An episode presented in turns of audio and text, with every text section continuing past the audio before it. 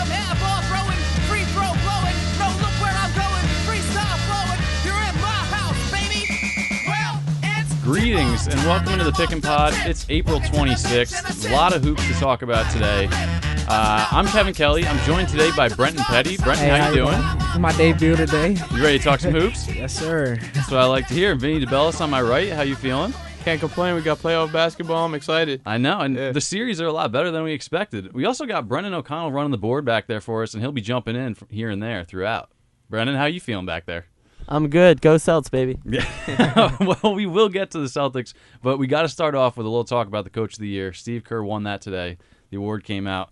He won. He got first. He had 64 first place votes. He ended up with 381 points total. Terry Stotts was right behind him with uh, 37 first place votes and 335 points.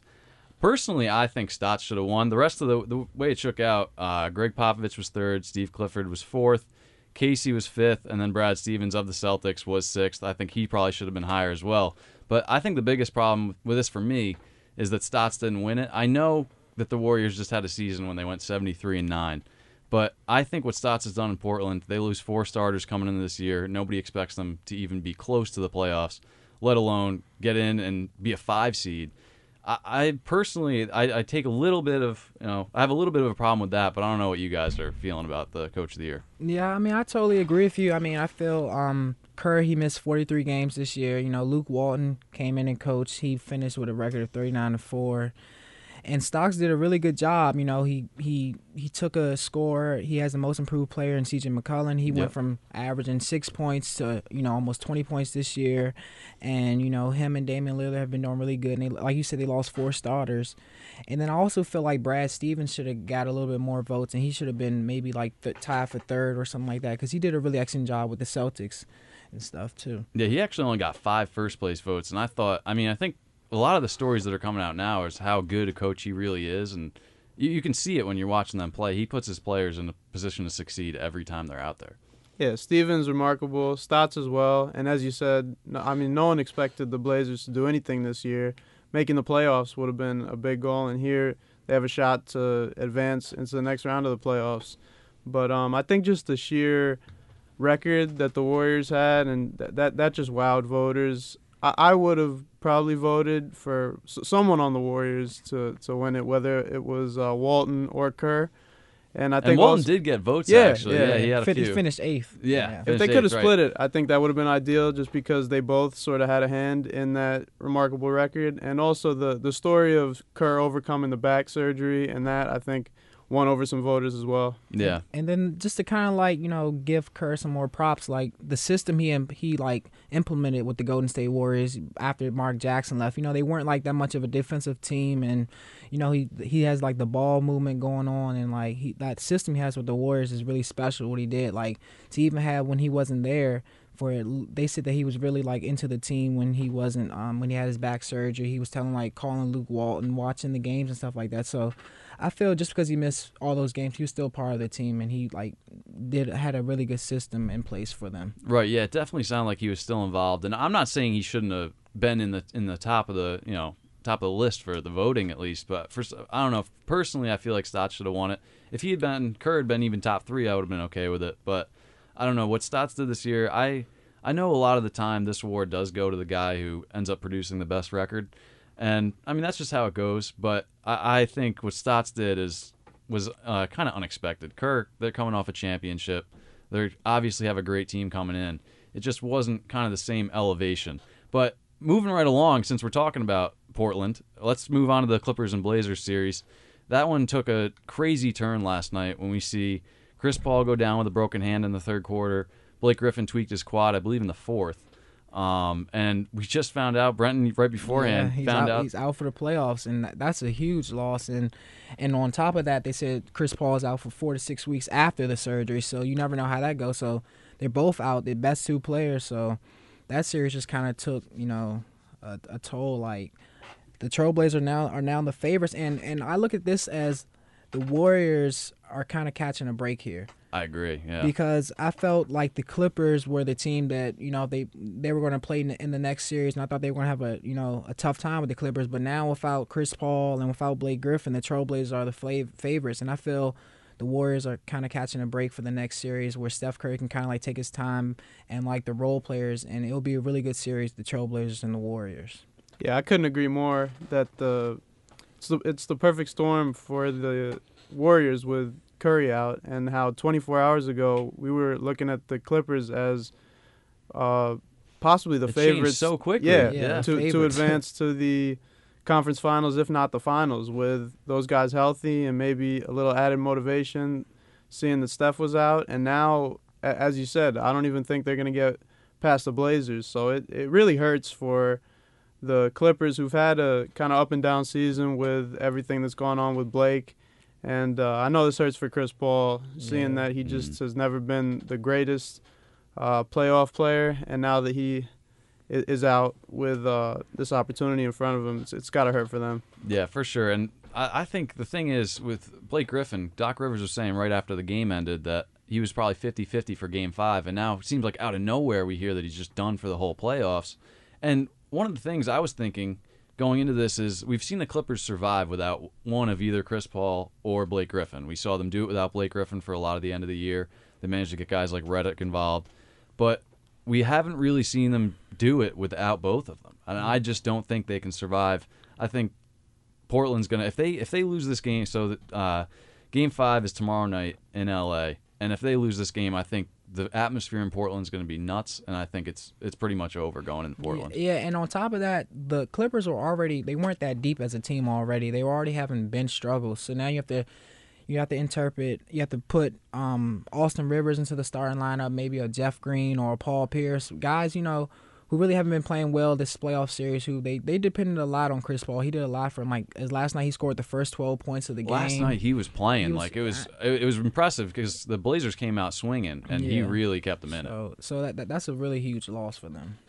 Yeah, I, it's it's really sad, and we saw the Blazers are actually getting con- contributions from those other guys. Like we saw last night, Al-Farouq Aminu ended up with 30, 30 points, points. and ten boards. I mean, that's a great time to have a career high. And then if you think about it, you know, um, CJ McCollum and Damian Lillard weren't having a great a great shooting night last night, and you know, um, the game before that they had a great shooting night, so they kind of been on and off. But like to get a, a great contribution from Aminu was great, and then now with Chris Paul out, like I know Damian Lillard, I remember him saying that how tough a defender Chris Paul was. Now you putting a Austin Rivers or or somebody like that on him, and you know he's it's not gonna he's not gonna be like the same, and he's gonna you know take advantage of that matchup. And we saw a couple times last night when I think McCollum was being guarded by Rivers, and it was just like there were a couple times he just pump faked and Rivers would blow by, and McCollum would have a wide open look. I it's going to be really tough for them to, to guard their backcourt. Yeah. One of the best backcourts in the league, no doubt. And they showed last night that they're more than just an incredibly tough backcourt. As you said, Lillard and McCollum didn't have their greatest nights. And Aminu really rose to the challenge. He was a guy who was being criticized early in the series for not being able to shoot the three. And last night he goes 6 for 10 from three, 30 points. Incredible. And you got Mason Plumlee, who didn't score a lot, but puts up 14 rebounds, 10 assists. And just to have that from a center position and uh, just real playmaking ability, that that's going to be tough no matter who they play. That's huge. And we saw on. him passing out of the post, like out to Aminu and a couple of the other guys. And one of the other guys we saw actually light it up last night was Allen Crabbe. He came out and played a, Yeah. played a nice game as well. And that's that's the thing with Lillard and McCollum. If they understand they're not having a great shooting night, they're still penetrating and like creating opportunities for their teammates. And we saw Lillard dish it out to Crabbe for a wide open look at one point. It was a, I mean, they played a great game, but it's kind of being overshadowed by all these injuries. I I don't know. This is a devastating situation to be in for the Clippers. And a conversation for another day is before the season, Doc Rivers had kind of talked about this team maybe going a different direction if they didn't make it to the finals or have a great year this year. But it's it's difficult when it ends in injuries instead of Yeah. oh we just lost we just lost the series. Yeah, so it's it's really tough for them, man. I, I like like Vinny was saying, I, really feel for Chris Paul. You know, this he's he's at the end of his prime, really, and you know he really hasn't had any playoff success. And then this is just another year where you know most likely they're going to lose and they're going to be out the first round, and he hasn't made it past the second round. Uh, he hasn't been to the conference finals in I don't think his whole career. So it's, it's just tough for him, and I, and I really feel for him. And I and you could see he was upset when he heard his when he talked when he was talking to the trainer last night, and he was going through his wrist and saw that it was broke, and he kind of put his head down and stormed off to the locker room. So I really feel for him. Yeah, well, I mean, hopefully that he can come back totally healthy next year. It's just the worst possible timing, and uh, again, I, I'm still stunned by by the Blake news. I mean, we'll move on, but that that is that's crazy to me. That last night it was oh 50-50, he just tweaked it, and even he was saying like, oh, we'll see how it feels in 24 to 48 hours. And then today we're hearing he's just done for the playoffs. Yeah. That's that's really difficult to bounce back from. But moving right along, let's go to the Hornets Heat, who also played last night. They've got Game Five tomorrow in Miami. The Hornets managed to tie it up last night. The Hornets have been playing some really inspired basketball. We looked; they had one of the worst losses to start that series that we've seen so far in these playoffs. They got absolutely blown off the floor in Miami in Game One, and I'm I'm really liking what I see from the Hornets. Kemba Walker is going all out and he's getting contributions all around. They're they're playing a, a really great game of basketball right now. Yeah, and like you said, they got blown out the first game. I, I kind of thought the series was over after the first game. I thought I the know. Heat, I thought the Heat were gonna just maybe not sweep them, but at least go five games. I thought the series was pretty much over. But like you said, Kemba Walker had 34 points last night, and another guy that I really like, Linsanity. Jimmy Jimmy Jeremy Lin is back. You know, he had 21 points last night, and I feel like the combination of him and Kemba Walker are really tough the Miami Heat. And another thing I was looking at the Miami Heat are really having trouble scoring. Like the last two games, last night they had 85, and the night before they had 80 points. So Yeah, they um, go through stretches where they yeah, just can't really they create just offense. can't score. So And I, a couple of times last night, they were getting good looks. Joe Johnson created a couple of good looks for himself, and I thought that game could go the other direction, and it might be three-one going back to Miami with a possible clincher in in Game Five. But the Hornets, they were really tough, and like you, Jeremy Lin was awesome. He was, he was really playing last night. He had the bank shot that uh, apparently he did not intend to do. he was going back with his hands out like he'll take it. The MJ But- shrug. Yeah, right. With MJ in the building. With him in the building, yeah, Yeah. sitting at the end of the bench. But I don't know. This is uh, shaping up to be a great finish to the series. I don't know. What what are your guys' predictions for the? I, I don't know. This is a tough one for me. It's tough. I think the winner of Game Five is ultimately going to win the series, and uh, with with Charlotte having won the last two and having all that youth and energy on the floor, um, this this is a team that hadn't prior to this past week won a playoff game in over a decade, and you have Kemba Walker, one of the most athletic point guards in the league, playing with that confidence and. Um, I don't. I don't think they have anyone on the Heat who can match up defensively with him when he's really They definitely struggle to contain him. Yeah. yeah, it's it's an older team. The Heat. You got uh, veterans on the Heat versus the youth and excitement of the Hornets. So I, I think yeah, I'm, I'm gonna go uh, Hornets and six. Yeah? actually, yeah. Oh, I think they're gonna keep Wow. on so riding back this, to uh, back. Yeah. they're gonna keep winning. Yeah, that'd be back. that would be impressive. I still I'm gonna go Heat and seven, but I I could definitely see the Hornets pulling it off. They're Yeah, right I'm- now they're Yeah, feeling I'm gonna have to agree with you, Kevin. I think the Heat are in seven because they just have the veterans. You know, Dwyane Wade's gonna gather the crew and like, come on, guys, pick it up. Hassan Whiteside, Especially heading home, right? Yeah. Yeah. So I mean, the Hornets the Hornets are young, but this this is good for their team moving forward for next season. You know, the guys they have a lot of young guys like Vinny said, like Kemba Walker, you know, uh, Frank Kaminsky. So they, they have a good future ahead of them. Yeah, and Kaminsky in game three, he had a great third quarter. I think he had 12 points in that third quarter, and there had been a lot of talk beforehand because Michael Jordan and Patrick Ewing had both told the uh, Hornets head coach, Steve Clifford, that they need to post up Frank Kaminsky more. And Frank comes out and he has a rough first half, but he really answered in the second. And uh, th- so they're they're looking solid. I yeah, I, I still have to go with the the Miami and seven prediction. But one the, the thing I have to say is they managed to win two games without Nicolas Batum, who was one of the only guys who showed anything in the first two games down in Miami. I I'm impressed that the guys who have stepped up really have uh, have have carried this team. We'll move on to the games that are tonight. We're we're going right through all these series that are tied two two, plowing through them. Let's start off with the Raptors Pacers, a series that coming into it, a lot of people didn't think was going to be great. Some of the prediction models had the Raptors struggling, and I guess it, it was right because this is this is a really tough series for them. DeMar DeRozan and Kyle Lowry just haven't shown up the the way that people expected.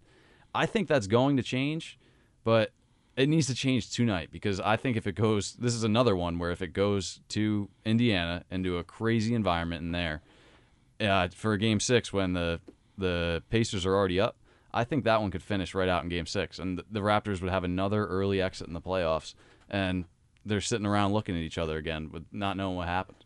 Yeah, these guys have struggled in the playoffs historically.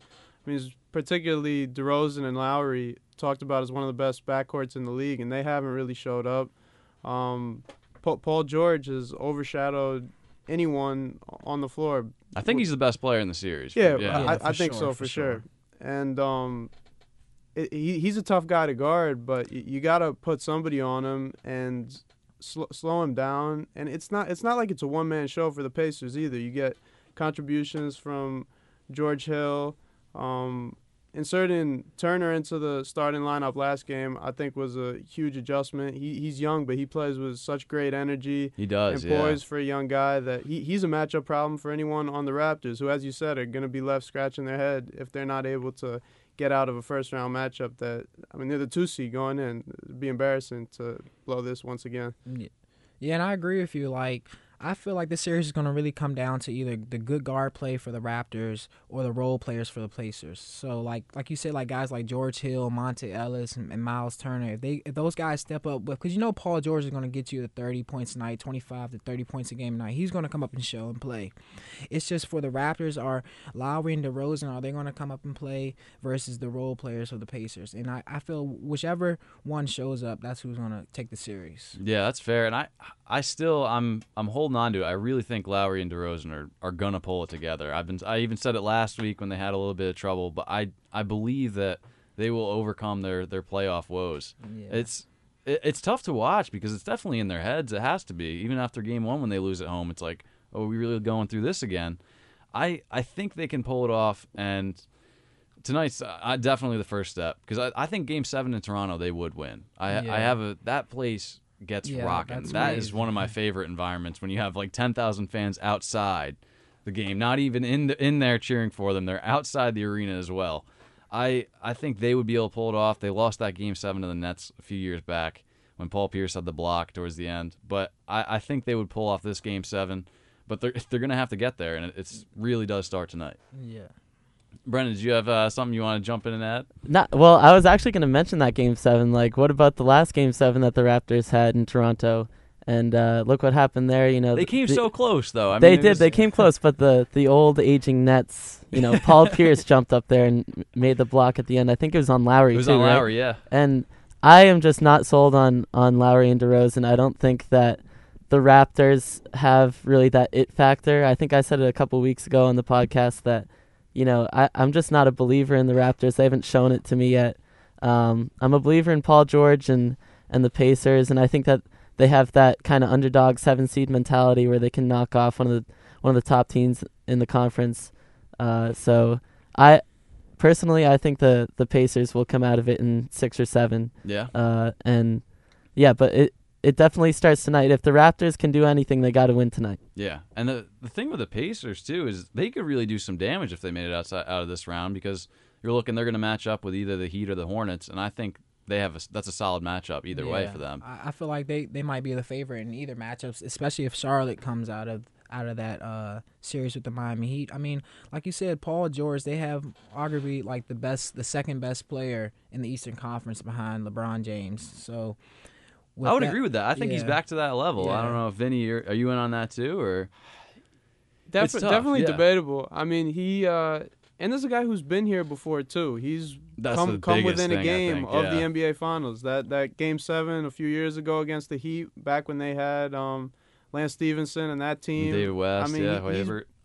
been close to the promised land, and I think just mentally having that edge, um, he's revitalized and he's yeah, I, I'll agree with that. No, Second, second best, best in the player in East. the Yeah, I East. think he came. He really did come back this year better than he was before the injury. He Mhm. he really worked for it, and it, the leadership he shows on that team, I think, is one of the biggest things for me. Because I mean, it was back in those days when they were going up against the Heat in those in the Eastern Conference Finals. It was LeBron David West, LeBron James, LeBron James, LeBron James. Brendan O'Connell throwing something in there for us. Um, but yeah, when they were going up against them, it was really David West was one of their like true leaders. Now he's in San Antonio. Uh, but now this is Paul George's team. Clearly, there's Yeah. there's really no debate, and he's showing he's picking guys up when they're you know Yeah, not great- playing as well. Showing great leadership and everything on the defensive end, offensive end, getting guys together. So it's going to be interesting to see what happens with them. Uh, It's great to have a player like that too who can facilitate. It's the same idea with uh, LeBron James. Uh, when he, you can find guys when you start having a good game and they're doubling you, and you can dish out and find guys for open looks. That is so big. It, it just totally changes the, dy- the dynamics completely. Um, we'll move again. Now we'll move to a topic that Brendan O'Connell is going to be really excited about, which is the Celtics Hawks series. uh, our our lone Boston fan, I think, in the podcast crew. Um, Probably. the Celtics pull off that great overtime win last night. That series is also two two now. Uh, game five is or actually was that two nights ago they pulled off the Two nights ago, yeah. Two nights, yeah. So because Game Five is tonight in Atlanta, eight thirty. Um, Isaiah Thomas has been great. I I want to start this off though, Brendan, with a question for you. What does it feel like as a Celtics fan when Marcus? You're, it's clear to you that Marcus Smart's about to pull up for a three. Every single time Marcus Smart takes takes a shot, I say no. I scream at the television, no.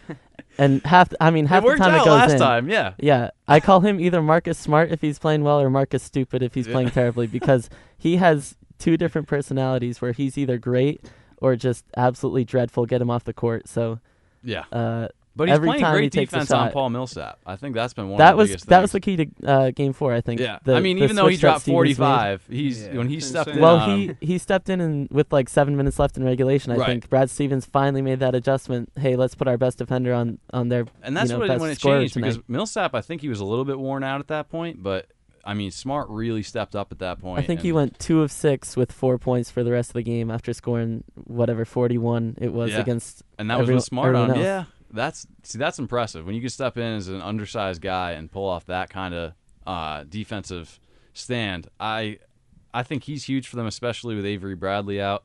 Um, I don't know if there's been any news on when Bradley will be back. Is is there any chance he'll be back for late in the series? I think he's very unlikely, Yeah. which is unfortunate because he's one of the Celtics' best players. And Yeah. I think that just goes to show how you know great of a coach Brad Stevens is to kind of like that's your best best defender on the team, second leading scorer to kind of like still have the series tied up and make this a series and have other guys stepping up and stuff like that. It just shows how great of a coach he really is. Yeah, for sure. I mean, Jae Crowder still he's hurting. Uh, he's got that high ankle sprain that he had. I think it was uh, kind of midway through the end of the year, um, and then he, he he still came back after a few weeks, and that's when the Celtics dropped a little bit in the standings. Came back early, but he's still fighting through it, and he's playing pretty well at the moment. He's had a rough start to the series, but he's definitely bounced back. Yeah. You know, game four especially. Game four was big, yeah. And his, I mean, he contributes at both ends though, at all times. So yeah, for sure. Um, now I can't remember. Did they slide him over to Millsap at all? Because if if it was him going up against Millsap, I don't remember, I but can't. just get Jared Sullinger off the floor, Brad Stevens. Oh, he is terrible. Yeah. Well, Jerebko's been playing great, so I say roll with him. There were a couple times where he was on the bench, and I was uh, surprised that he hadn't gotten back out there. He's been a game changer. Yeah, he. I think he scored, you know, nine straight points or something between the end of the third and start of the fourth, and then you had Smart step up with eight straight points in the fourth. So they're getting contributions from all those role players, um, which is really key because they can't rely solely on Isaiah, solely on you know guys like Evan Turner because they just don't. Especially Turner doesn't really have that consistency, so they need guys to step up who aren't really you know used to stepping up, especially with a guy like Bradley on the bench and Yeah. even Olynyk on the bench. Uh, not that I'm the biggest Olynyk fan, but uh, they need those guys to keep stepping up. And to shift it just a little bit towards the Hawks now, I don't think. I mean, we were talking a lot about the Celtics. I think this Hawks still have a great chance. I think uh, another Game Five that's absolutely absolutely humongous. But I think even if the uh, Hawks were to lose this game, I think they'd still have a chance in Boston. They're one of the teams that I think could actually pull it off uh, in a Game Six on, the road. I Jeff Teague has been solid. Uh, there's been a lot of extracurriculars with Dennis Schroeder. The Celtics are not getting along with him. Um, I my prediction Ooh. is gonna be Hawks is Hawks in seven, but I definitely think the Celtics can pull it off. Yeah, I mean, I, I feel like this the Hawks since they've been there, um, kind of had they were in the playoffs last year, had a nice little run before uh, losing to the the Cavs. But regardless, whoever wins the series, I feel are going to get swept by the by the Cavs in the next series. I feel like the You Cavs. so? That's terrible. I, I I mean the Cavs are playing great. So I mean I know we're talking to all this Celtics Hawk talk, but whoever advances is going to get s- I, smacked. I next think. series, well, I, think if the Hawks advance, the Hawks will get smacked because I've seen. I've I've said this before. I don't think the Hawks match up well at all. They usually just get absolutely trashed. I think the Celtics have a better chance. Vinny, I don't know if you agree. Yeah, I, I don't see either team matching up particularly. Do particularly you think well it's a with sweep like Cleveland. Brenton thinks though? I would say I would say I'll go Cavs in five against either team, Okay. just because of how, how how well Kyrie Irving played that first He was round. awesome. Yeah. Incredible, yeah. Um, he put up crazy numbers, and you, you got LeBron as well, of course. So th- they, if they're firing on all cylinders, which we haven't really seen all season, the Cavs are a dangerous team. And in, in this series, I, I probably have the Hawks advancing in seven, but I could really see it going either way, and that's just because the Hawks are a little bit more balanced in the scoring department. Uh, they have Millsap went for 40 the other night, and then there are games earlier in the series where he doesn't get into double figures. So they, they're just real balanced. Teague can fill it up.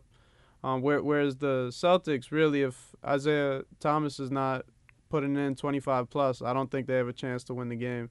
Yeah, they're, I, I, I think I would agree with that just because they don't, without Bradley, and if Olynyk's not on there producing, they really don't have much margin for error. It's There's not a lot of scoring outside of those guys. Yeah, I maintain that they can beat anyone in the East and lose to anyone in the East. So I wouldn't be shocked if they lost this series in six. I, I'd be surprised, but pleasantly surprised if they move on to the next round. And I think that if they face the Cavs, they could win in seven. But I know that's Whoa. blasphemous.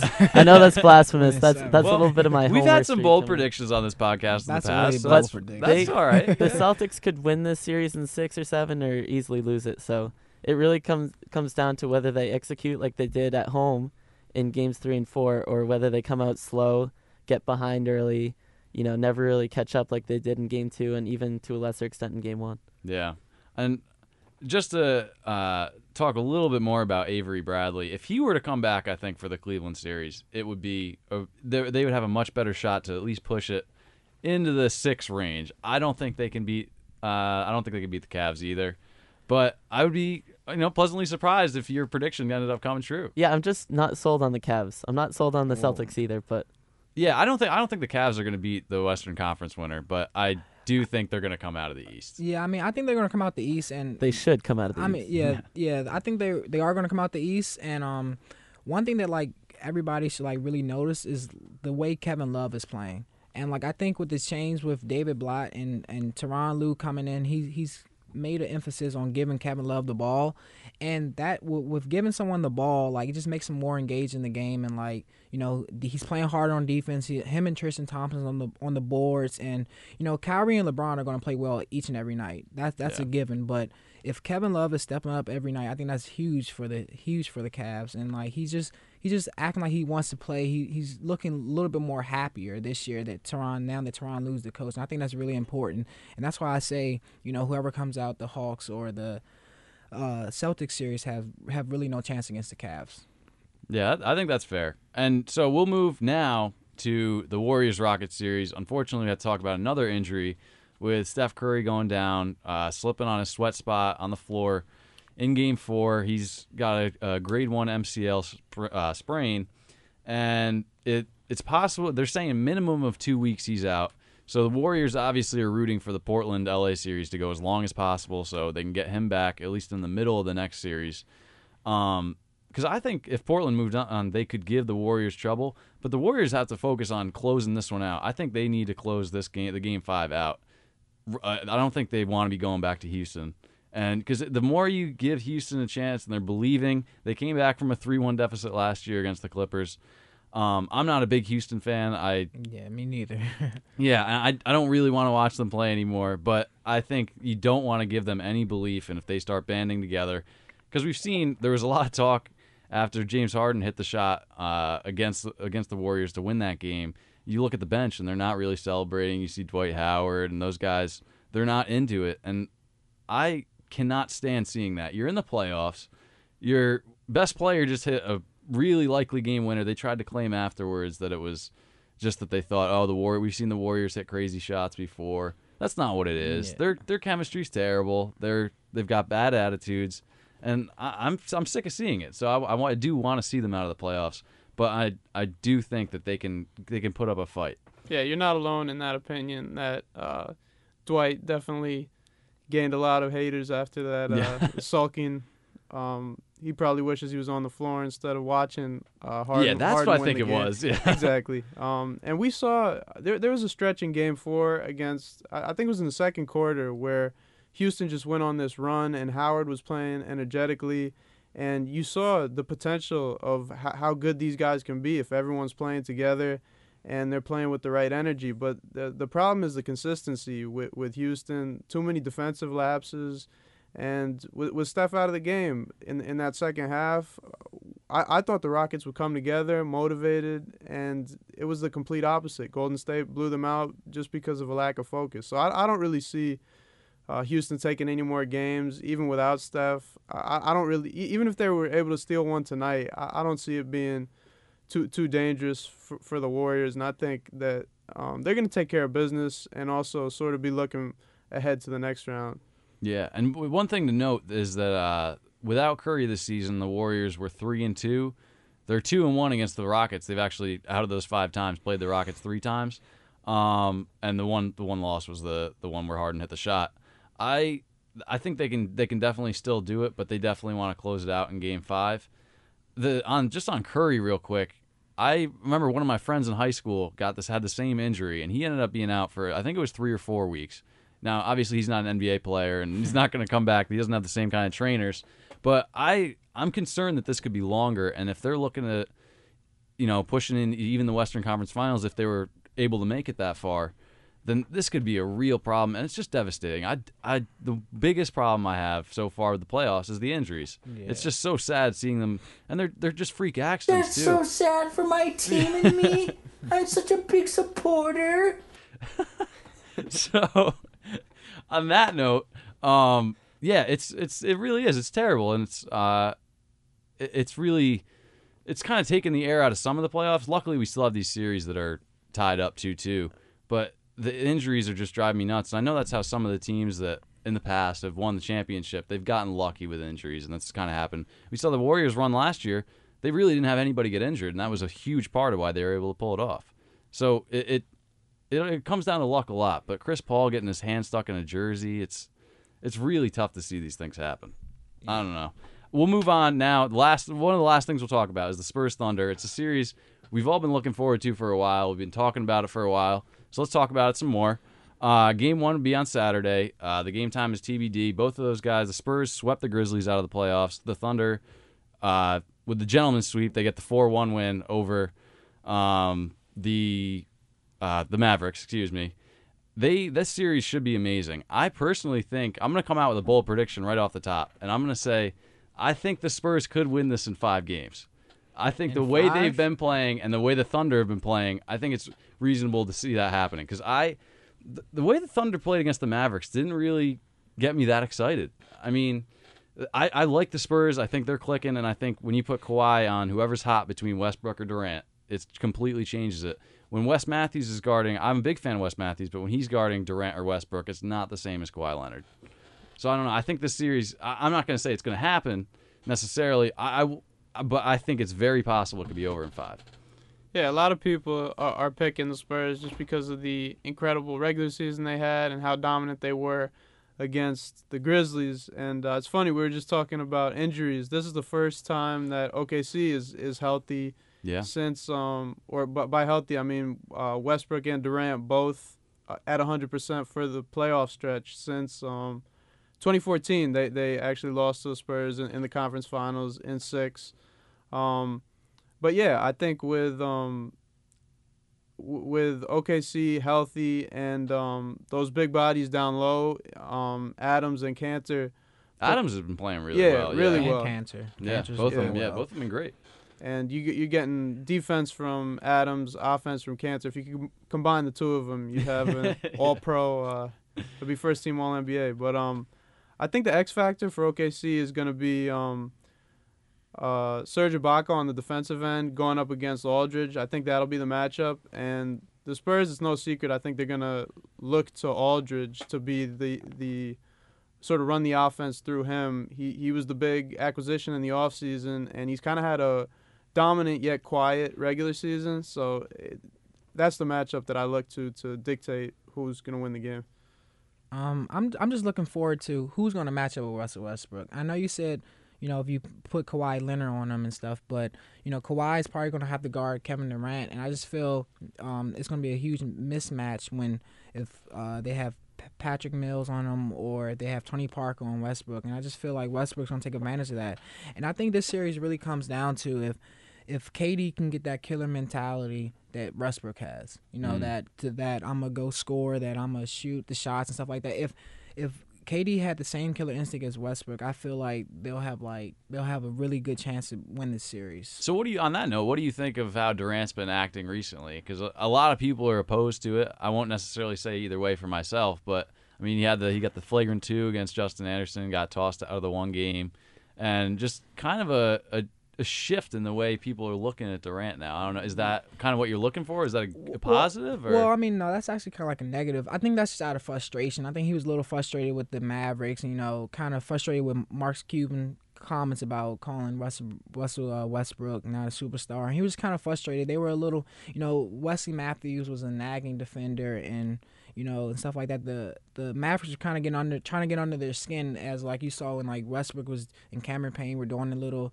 introduction and stuff like that. So I kind of just thought that was just out of frustration. I mean, like that killer mentality that Westbrook has. Westbrook tries to kill everything on the court. Like doesn't matter about anybody. He tries to kill everybody. And I feel if if KD can get that mentality, then they'll be really good. Sometimes he's kind of like taking that back seat towards Westbrook, and he's the better player. He's the better scorer and stuff like that. So we'll see. We'll be interesting to see what happens this series. I think that's their only shot to to win this series is if Kevin Durant and Russell Westbrook. They'll probably need both of them to to get that mentality and to kind of play angry almost because you saw what happened in that Maverick series. Ended in five pretty easily.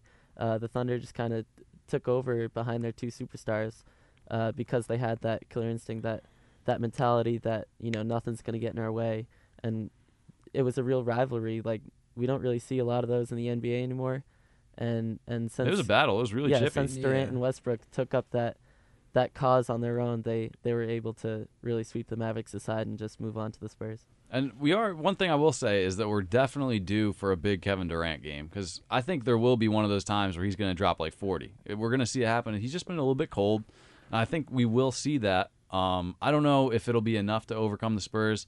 I will say if my bold, if I had to get really bold with it, I would say that Spurs in five. But I have a feeling this one could go the distance. It could go seven, and I'll still go with the Spurs because they have home court advantage and just because the experience on that team is kind of unparalleled. I love their leadership. I I really like the Spurs in this one.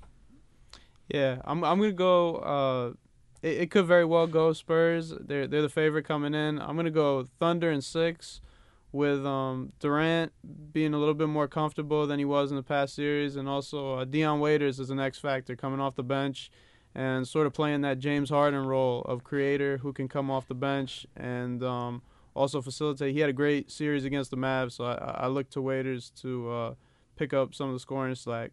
He was definitely getting some open looks against the Mavs too. They didn't all fall, but like you said, he had a pretty solid series. Um, I, I think he could be big for them. It, it is going to come down to the bench, though. I think whether they can push this. Yeah, I'm I'm gonna go Thunder and seven. Thunder and seven. Okay. Yeah, I, I feel like I think the Thunder can get them at home in that game seven. I feel KD's gonna come. It's, this series is gonna be a back to back and forth series with the San Antonio Spurs winning some games and the Thunder winning games. But I feel the Thunder have the kind of like top, two top two of the top five best players in the world, and that's gonna you know help them in the end.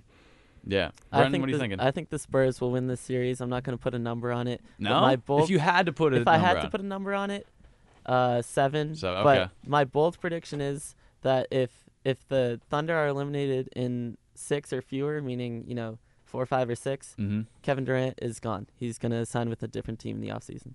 That's my bold prediction from this series. I think that's I think that's fair. Yeah, I think it definitely Yeah. has to go much further for that because there has been a lot of talk about that throughout the season. What you know, what might happen with Durant, and a big run has been said to be one of the only things that'll keep him in OKC. And going out in the Western semis early in the series would definitely give him a little nudge out the door. I think. I don't know. A lot of the talk is that uh, the thing that makes the most sense is just signing a one-year deal playing out with Wet, playing Westbrook's contract out, and then both of them seeing what happens after that. But an early exit this year, I think would it would have it would definitely force him to at least reconsider. Yeah. So I mean, we'll see how that goes. This series, no matter what, is going to be must-watch television throughout. Uh, this is the one really for months I've been looking forward to the most. this and then obviously the Western Conference Finals with either the Warriors if if they end up making it and the Spurs or Thunder. These are really the big ones to watch. I think. Um, we'll see how they go. Let's. Uh, we're kind of running out of time here. So we'll start wrapping up. The last thing I want to talk about, really briefly, is just the Kings came out with a new logo today. They're going to be rocking. Um, it's kind of we're seeing kind of a move to simplicity. It's similar. It reminds me a bit of the Milwaukee Bucks new logo. Uh, so they're shifting over. It's a very a pretty simple design. I like it. I haven't. I don't really have a problem with the Kings logo that they had, but a lot, we're seeing a lot of teams now mixing it up. I don't know what you guys are, are feeling yeah, about I, it. I, I took a look at it. I, I actually like it as well, and I feel like you know they kind of you know they're moving into a new arena next year, so they kind of want to have like a new beginning. They're probably going to hire a new coach, and Yep. it's kind of like a new beginning. So I feel like it's different, and you know I, I actually like it. So I think it's a good looking logo. I think it'll go over a little bit better with Kings fans if they can get some wins.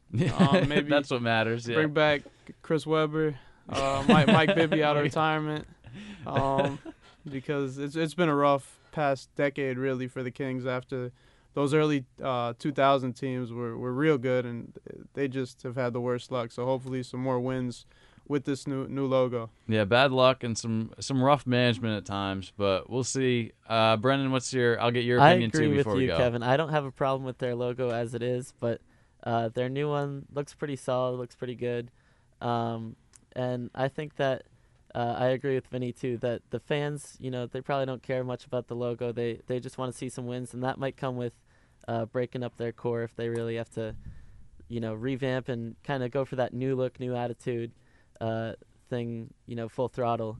Then it'll take more than just changing up that logo. It's a weird situation because you don't know who's going to go in just to get into the Sacramento Kings for a little bit here. Uh, who's going to come in to coach them? Uh, they've had a lot. Of, they've had a rough history. They finally got a coach that Boogie got along with, Mike Malone. Boogie gets sick and is out, and they fire Mike Malone. You bring in George Karl, who he butted heads with throughout. It's a. It's been tough for the Kings. I don't know. Maybe this is just a move to try to sell some more merchandise, and it's a. It's a new look. I, I do like it, but I'm I'm interested by the fact that we're seeing a lot of logos now that are getting simpler rather than the more uh, extravagant ones. Yeah, my other real quick question for you guys is if you could take any NBA franchise and kind of revamp their logo or kind of change Ooh. it up and and give it a whole new look, which franchise would it be? That's a good question. If you're asking it, do you have an answer? Because you can give us a little time to think here. Um, I don't have an answer off the top of my head, but I think the Thunder, to be honest with you, if they could keep their same colors, but if they came out with a, a real cool logo, I know it's hard to do something with a, a mascot, I guess you could call it like the Thunder, but uh, if they could come up with something, that would be cool, especially because they're one of those top tier teams. Um, you don't often see those kind of teams change it up. That you usually see a team like the Kings or, you know, in, Yeah. in football like the Jaguars or something, just or the Buccaneers change their look, change their uniform. Um, but it'd be a nice change of pace if the Thunder, even though they're a new franchise who just kind of went through that process, if they were able to do it. I think uh, I think it, for me it would be to be between either the Grizzlies or the Pistons. I think the Pins- Pistons is really simplistic, which in some ways is nice. But uh, the Grizzlies, I think they could go for another look. I really, I love the Vancouver Grizzlies look back in the day. Um, but yeah, that that one's a little too boring for me. If that if I had to come up with one, I think that'd be the one I'd go with. Yeah, those Vancouver Grizzlies jerseys are, are some of the best throwback Yeah, they're jerseys in the league. classics. Um, I I think I'm going with the Brooklyn Nets logo. I I've hated the Nets whole whole look since since they made the move to Brooklyn. Just the the black I, I I wasn't really feeling since since they moved in. They haven't had great luck with it, so I I'd go with something a little more colorful or or just something more than that that basketball with the B on it. I, I'm not liking it. and uh, for me, it has to be the Wizards. You know, I'm from DC. Oh yeah, Um, okay. Uh, I want. I really want them to go back to the Bullets look. I like that look and stuff. So That's another classic. We're talking best throwbacks. Yeah. That's one of the best ones for Yeah, sure. So That's a good one. All right. Also, I think the Rockets, real quick, could do something Oh, yeah. really nice if they if they changed it up. That look is not really that good. I agree with you. I didn't think of them. That's a good one. I, I would say the same for them. Um, on that note, we'll wrap it up here. I want to thank you guys. Vinny DeBellis, thank you for being on today. I hope My you had a good pleasure. time. Brenton Petty, uh, your debut. well. I hope it went well. I hope you enjoyed it. It was great. And Brendan O'Connell behind the board. I'm Kevin Kelly. Thank you very much for listening. Enjoy the hoops tonight and throughout the week. And we'll be back next week with another one.